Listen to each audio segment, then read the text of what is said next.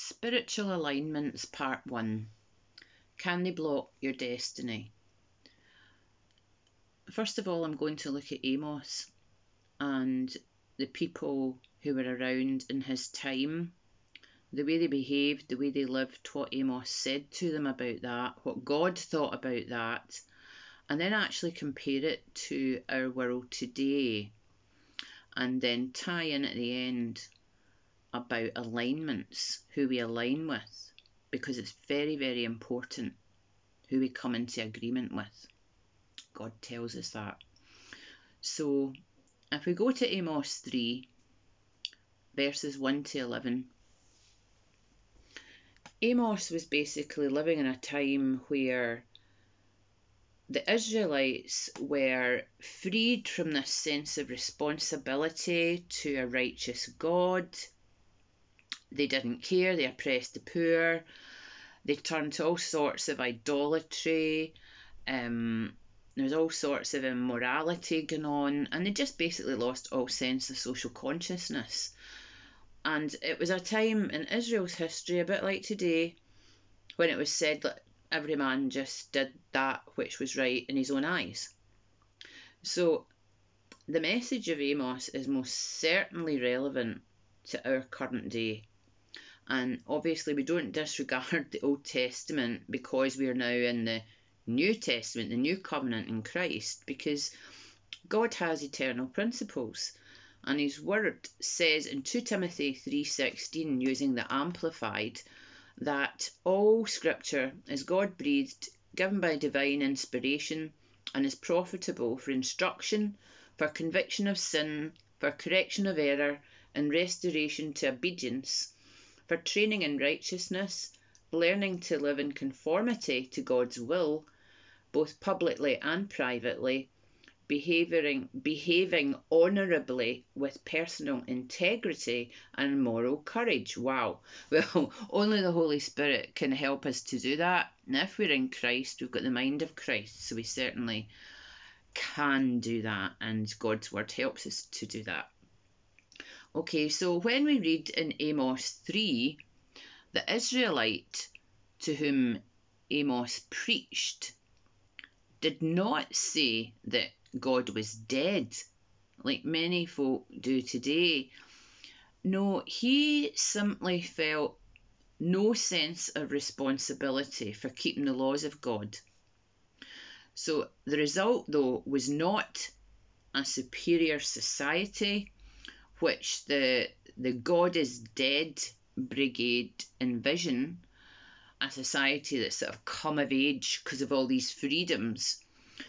No, the result was a people who were so decadent, so unconcerned about the poor all around them, the oppressed, including the lives of unborn children. That's not a new thing. That the only message from God through Amos was a message of doom, of warning. And often true prophets of God are used like that today by God to wake people up, to call out the wicked deceptions that are going on unnoticed. When man is in his mind, liberated from God, it does not create a morally superior society, some sort of golden age, you know, like we're being told, but rather he just destroys himself. And quite honestly, it would have been far easier for Amos to just go away um, and live a peaceful life of a shepherd uncomplicated, and most true prophets would agree with that. But God spoke, and Moses felt compelled to deliver the message. And as a wee quick side note, that anointed governmental spiritual authority and expected 100% obedience to God is one of the key differences between the office and the prophetic giftings. the prophecy that the Apostle Paul encouraged everyone to have and speak and give prophecies.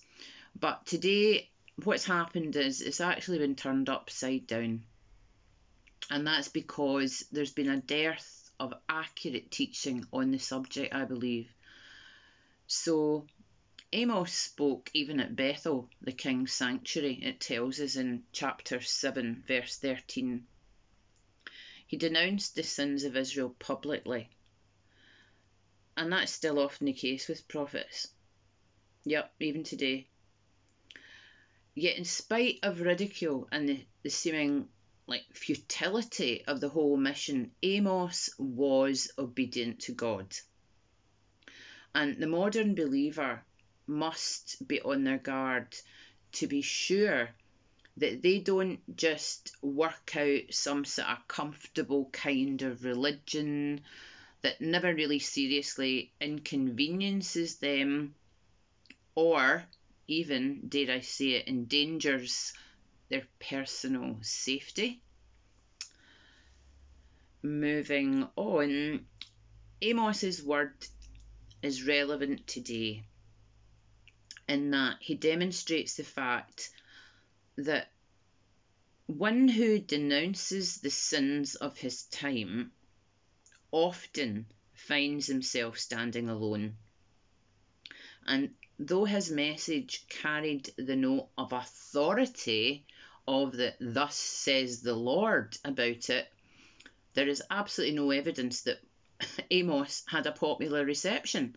In fact, it was quite the opposite tells us he was insulted, accused of being a professional prophet, few of them about today, and told to preach somewhere else. You know, beat it, get out of here, don't want to listen to you. Um, and that is chapter 7, verse 12. So, the one who protests against the wrongs of his society often finds himself standing alone and his message totally rejected. How many pulpits today are remaining silent about the current tyrannical decrees being issued rather than defend what might be a very unpopular position? I'll leave that thought with you. So, Amos also contains a warning for any nation that feels secure because of its material prosperity. Prosperity is great. I love prosperity. It includes health, wealth, all sorts of things. But many Israelites dwelt in houses of ivory. That's in chapter 3, verse 15. Drank wine from bowls. That's in 6, verse 6. And were at ease in Zion chapter 6, verse 1. So they felt that surely such prosperity was positive evidence of God's blessing upon them. Now, that's a key thing today. Many people think that because there hasn't really been any sort of judgment from God appear, that God's blessing that particular person, place, thing. But Amos pronounced God's approaching judgment. God gives a time of grace and then he judges. And God actually, um, through Amos, it says, I will arise against the house of Jeroboam with the sword that's in chapter 7, verse 9. So luxuries obtained at the expense of others had become necessities, or what we call today materialism. And those things were idolised. And the pages of history are just littered with the rubbish, the debris of nations whose material prosperity far exceeded their spiritual resources. So we've got today luxuries gained at the expense of another, including, I have to say, another's unborn life. And it must be paid for eventually. God will see to that. If it's not repented of and turned from wholeheartedly, because where true repentance is, there's a change of heart and, and a turning away from that thing. That's godly sorrow. But those societies and nations that rise up based upon a wrong foundation, where they're blessed because they're prosperous, but they're not living the way God says, they're idolizing all sorts and being evil and cruel and all sorts of other things that God hates, they often fall from a great height. And suddenly, and it says that Babylon will fall in an hour. Wow. So, Amos, like all of the Old Testament prophets, is associated with God's justice. And in no uncertain terms, he just lashed out at the callousness of the rich towards the poor. I mean, they sold the poor for profit, and they crushed the needy, trampled upon them, in their greed for gain.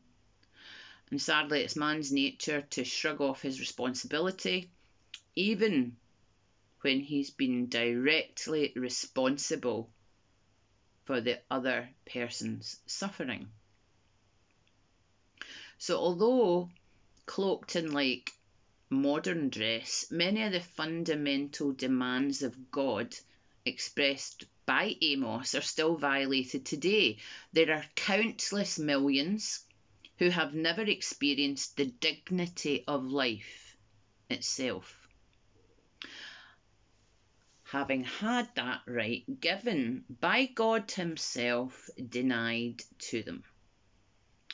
And the lukewarm church, I have to say, has become shockingly indifferent to this. Although it continues to pay lip service to it as being evil, yet it's now okay to support it for V, shall we say, you know what I mean, purposes. Apparently, certain leaders have not yet learned that every life is sacred to God because He created it. That person with a future, a plan, and a destiny. Moving on again. Amos preached to a prosperous, licentious, self sufficient society. Does that sound like? That ignored its responsibility towards the less fortunate, but which nevertheless considered itself to be religious the people brought abundant sacrifices to the cultic places of worship, but the religion was only formal, just rituals, because they had no personal relationship with God. God knew that, so God's response to their religious practices was.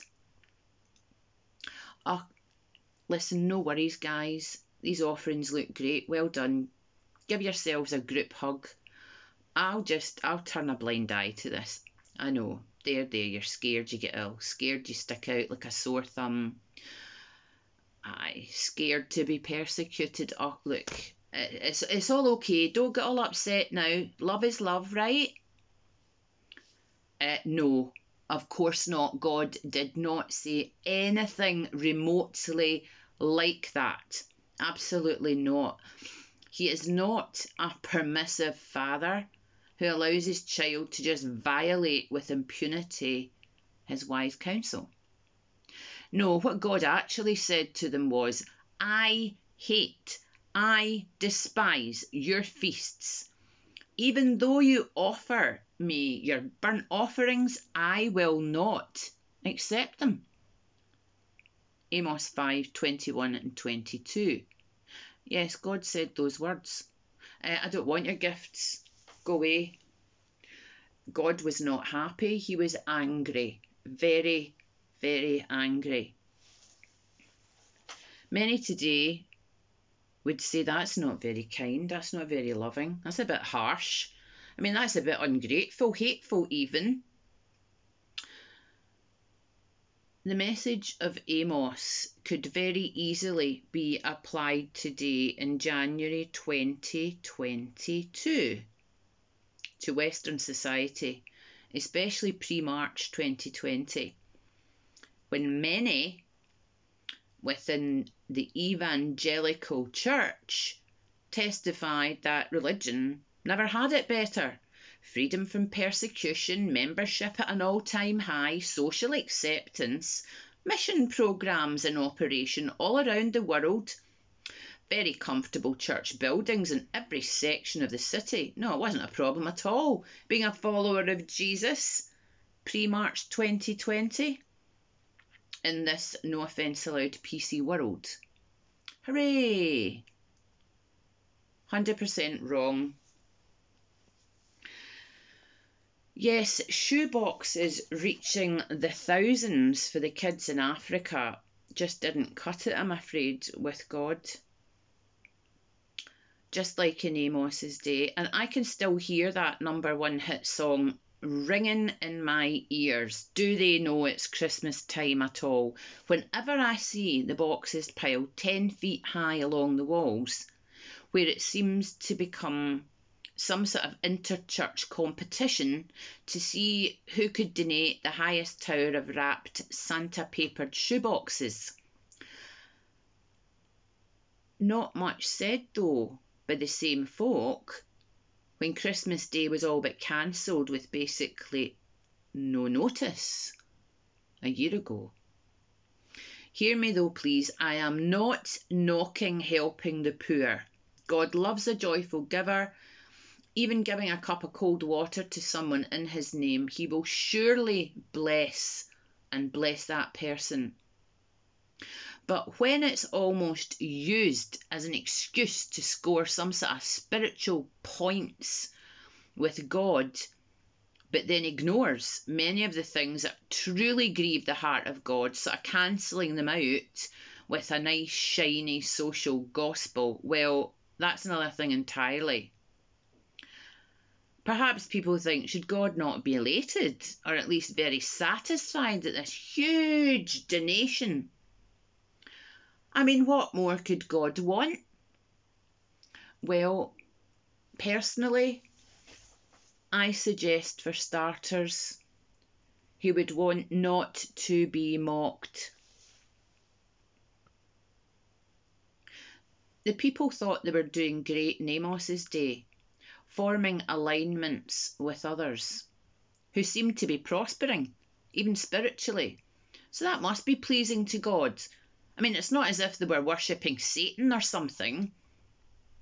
I mean, no matter what else they were or they were not doing, oh, and by the way, anagram of Satan is Santa. Moving on very quickly, Amos 3, verse 3 says, Can two walk together unless they be agreed? There's a difference between a loose association with an individual or a brief meeting with an acquaintance and then starting to regularly spend much more quality time with someone. That's becoming a personal relationship. That's what's developing there.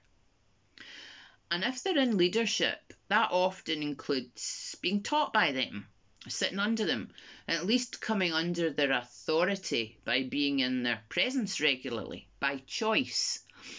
But because there is a serious responsibility before God for leaders to practice what they preach, especially with abortion. Yes, I've used that word.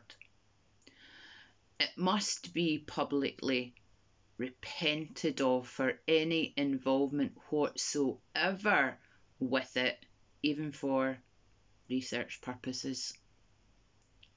Whether to save themselves or whether encouraging others to do the same. And we get called the selfish ones. Oh dear. It brings them under God's judgment. And crucially, this is key those who align with them.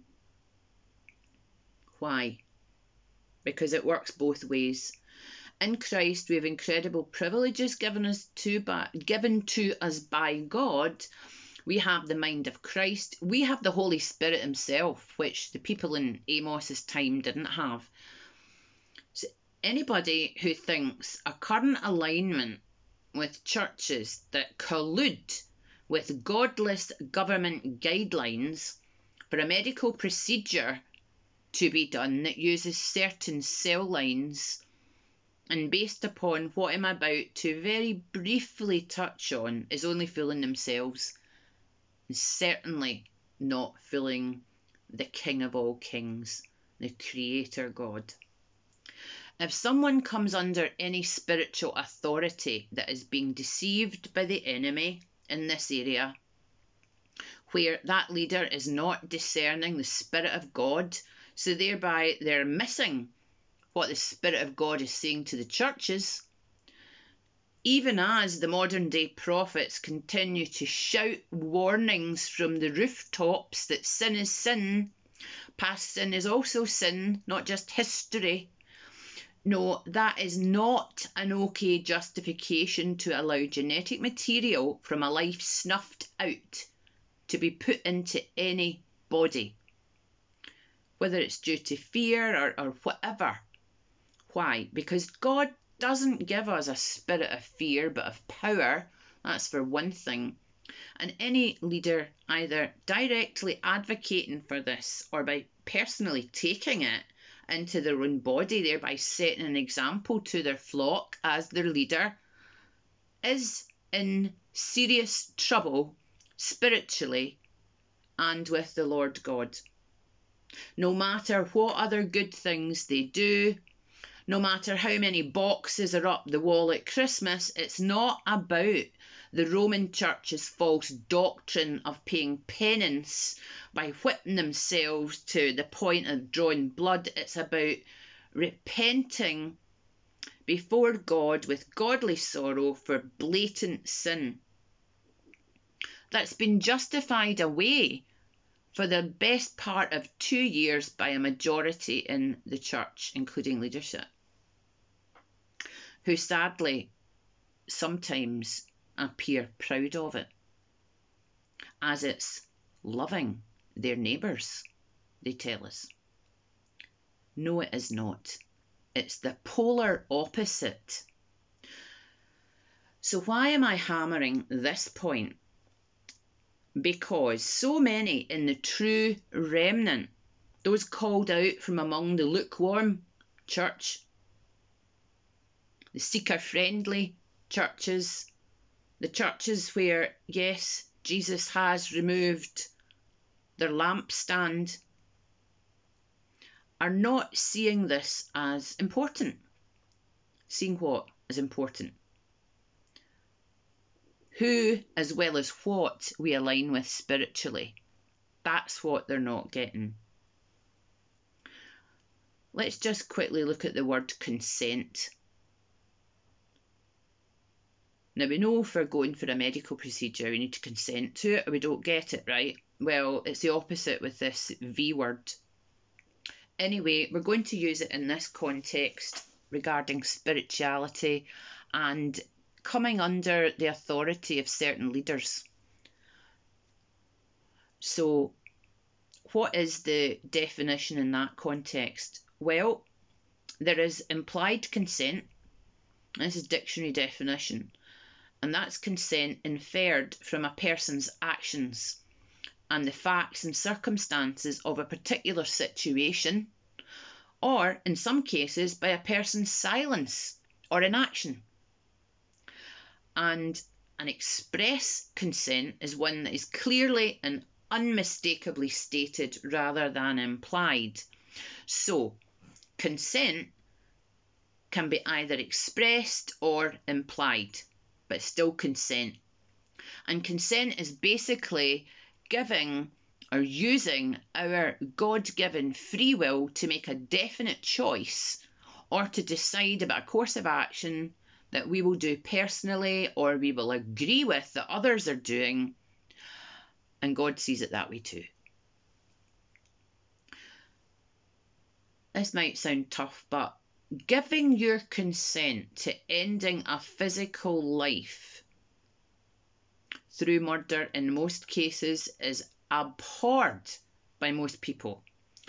And when it's an adult who's done it to another adult or whatever, when the guilty perpetrator is eventually tried in court and sentenced, it can end up with a long prison term for the guilty, especially where they remain unrepentant, like in the case of a psychopath.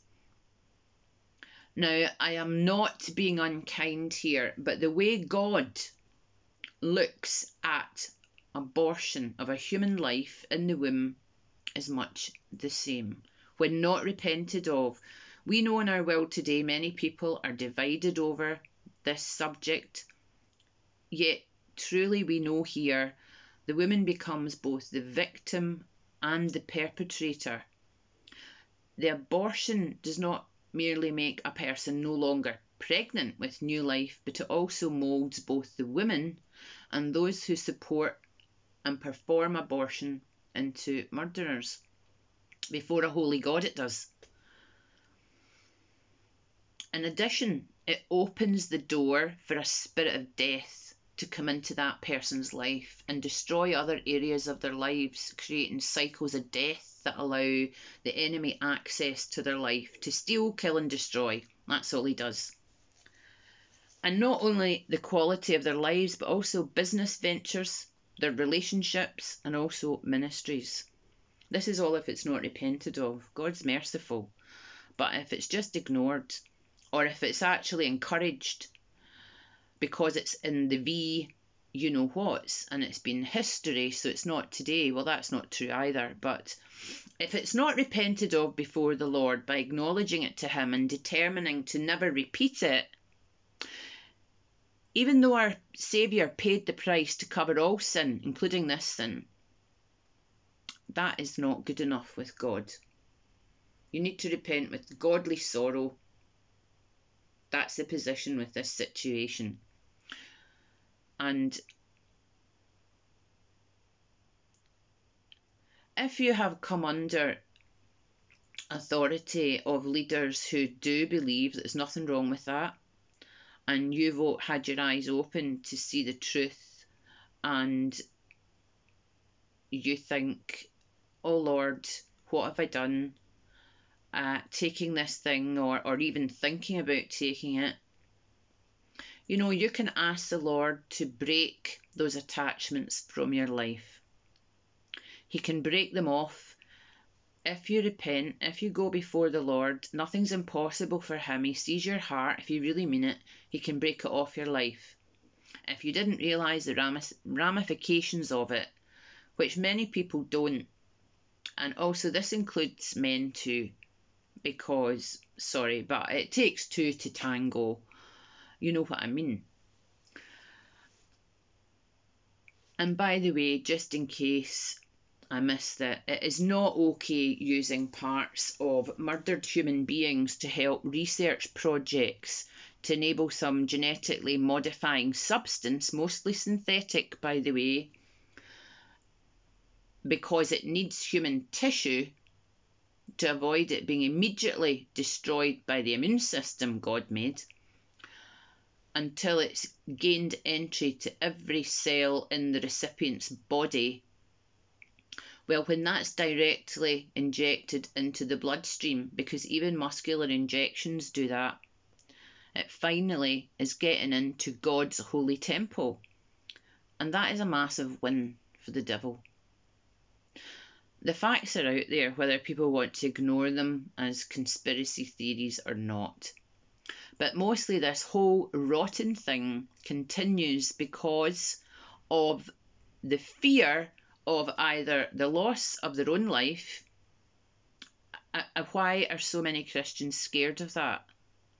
I'm just saying it's just a no brainer to me. If we believe that Jesus not only said but actually did what he said, rose from the dead, he has resurrection power, we're in Christ. I, I don't get that. Or if it's younger people, it might be fear over the loss of a job, money, even their reputation has been called a conspiracy nut.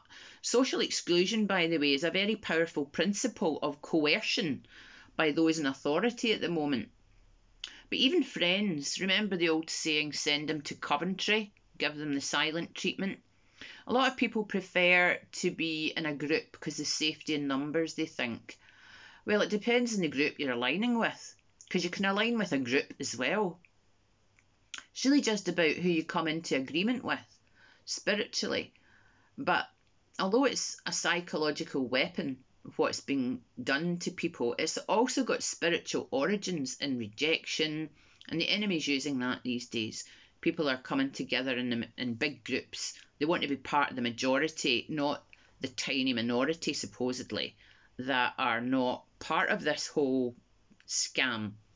So if you're part of a ministry that supports that in any way, the taking of the V, and it doesn't matter how it got into somebody's arm, research wise, whatever, and you are actually sitting under that person's teaching, I'm sorry, but you're in the wrong spiritual alignment there with that ministry, with that person. And I strongly suggest that you reconsider it and take it to the Lord in prayer to seek his matter on this because giving consent by staying in close alignment with those who see nothing wrong with that morally or spiritually, no matter what their reasons or excuses are for taking it, means those people have bowed the knee to this huge deception, including aligning with the basis for its creation which will cause them to be spiritually attacked by their own choices.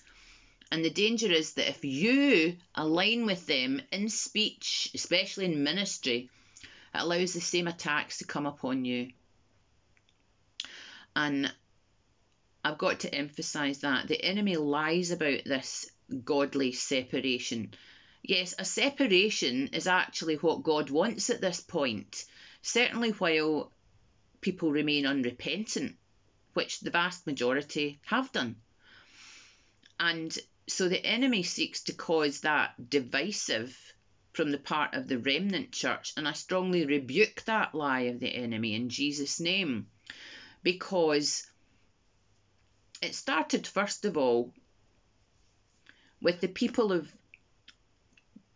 Canaan, the Canaanite god Baal, was worshipped, and they threw their children into the fire and sacrificed them to him. For power, for money, for all sorts, like today. It's, it's very much the same, it's just hidden a lot more. And propaganda's used. But we cannot come into alignment with any ministry that thinks that this is okay. Because it's coming into agreement with the enemy, not God. And the, the enemy will not miss that consent right there not in a second, he won't. And it may very well cost you much more than you ever realised if you stay aligned with what God abhors. So we must review our spiritual alignments today more than ever. Great deception abounds in the body of Christ. Many old alignments are no longer valid, especially if you've been called out and you're part of the remnant and that's who I'm primarily talking to. You need to come out from wrong spiritual alignments. You're part of the remnant, God calls his remnant people out from this massive delusion that's both in the world and in the lukewarm church. But the main point I want to make here is regarding the giving of our consent to someone or something willingly. It's not God's will for your life to come into wrong spiritual alignment. Because, in actual fact, it causes a type of spiritual abortion. And what I mean by that is it can allow weapons that are meticulously crafted to destroy spiritually an individual, businesses, ministries, organisations, or any other sort of thing that has chance of of fulfilling its purpose in God. In other words, just like the physical, it can wipe out a person's destiny in the Lord by a, aligning with people who have taken this V word to see nothing wrong with the physical aspects of how it's been able to be created. And spiritually, there's lots of abortive activities that the enemy's involved in when we're in wrong alignments, like sabotage, um, less obvious things, fear, unbelief. Um, each one of these things affects one or more areas of a person's life, and it has the power to terminate such things as ministries, businesses, relationships. Spiritual abortion kills the many different blessings that heaven wants to give you, including your dreams and visions, your plans, your purpose, your desires, your aspirations. The delivered adult Hebrew slaves never made it into the promised land. Their entire future prosperity and life was aborted because of fear and unbelief. There is such a high level of misunderstanding when it comes to abortion that the enemy has created a stronghold in many societies through misunderstanding and miseducation of the masses. The My Body, My Choice mob, echoing the UN.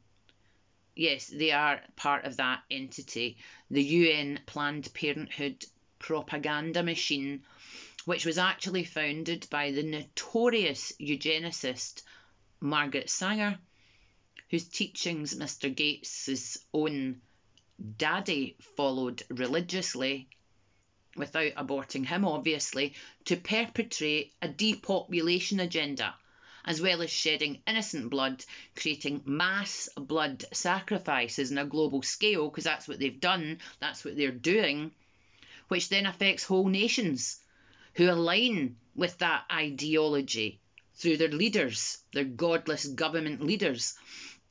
And that slogan, My Body, My Choice, apparently it doesn't actually apply to others, you know, for reason of mandating the poisons. So in Leviticus, it tells us 11, Leviticus 7, verse 11, the life of the flesh is in the blood.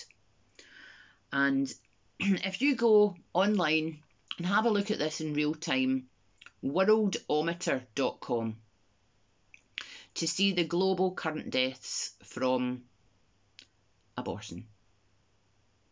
Deaths that many people, including Christians, see nothing wrong with. And then compare that to the very questionable pandemic figures, aka seasonal flu, with people who have now got impaired immune systems through lockdowns, tests, others shedding the vaccines, etc. And you will see that Satan, the fallen cherub, the god of this fallen Babylonian world system, whom many influential, incredibly wealthy people in the world today worship and are seriously faithful to, they fast and pray to, often far more intentionally than the church. They know fine well what's happening, and sadly, they're more awake than many in the church, certainly the lukewarm church. But the Lord wants the remnant to wake up and see what's truly going on, to really think about who they are coming into alignment with spiritually and that means practically as well, meeting up with people. Well, you, we are body, soul, and spirit. You're coming into spiritual alignment with someone when you're meeting up with them regularly. And that is the truth. So I want to end on a positive point because it does sound quite heavy, this message that God's put in my heart. I mean, if you have spent your life gravitating towards all the wrong people, I've got good news for you. God can and will bring the right people into your life and remove the wrong people. But when if you ask him and when he does, do not return to the wrong people. because you're just going to have much more trouble than you bargained for. God will take these people away if you ask Him. And He'll bring people in who'll support you, who'll help you, who will strengthen you in your walk with Him. But don't go back to the old ways, the people you used to know, especially the ones who've been deceived, because you'll share in that judgment. So, some people bless you when they come into your life. Some people bless you when they leave your life. They exit it. There's many, many good people out there, but there's a lot of deception. And spiritual alignment is something the Lord's been speaking to me for the last three months about. How very important it is, how dangerous it is to be in the wrong spiritual alignment with someone because you might as well be doing the very thing yourself. That's what happens. The enemy knows that. That's why he makes it look all shiny and happy and fine, like the boxes up the wall at Christmas in the churches. You look at the person and think, they're not a bad person. I'm not in wrong alignment with them. But I suggest to you that if they've been deceived by the biggest global deception and delusion ever in modern times, then they are not the people to be aligning with in these days. In Jesus' mighty name, amen.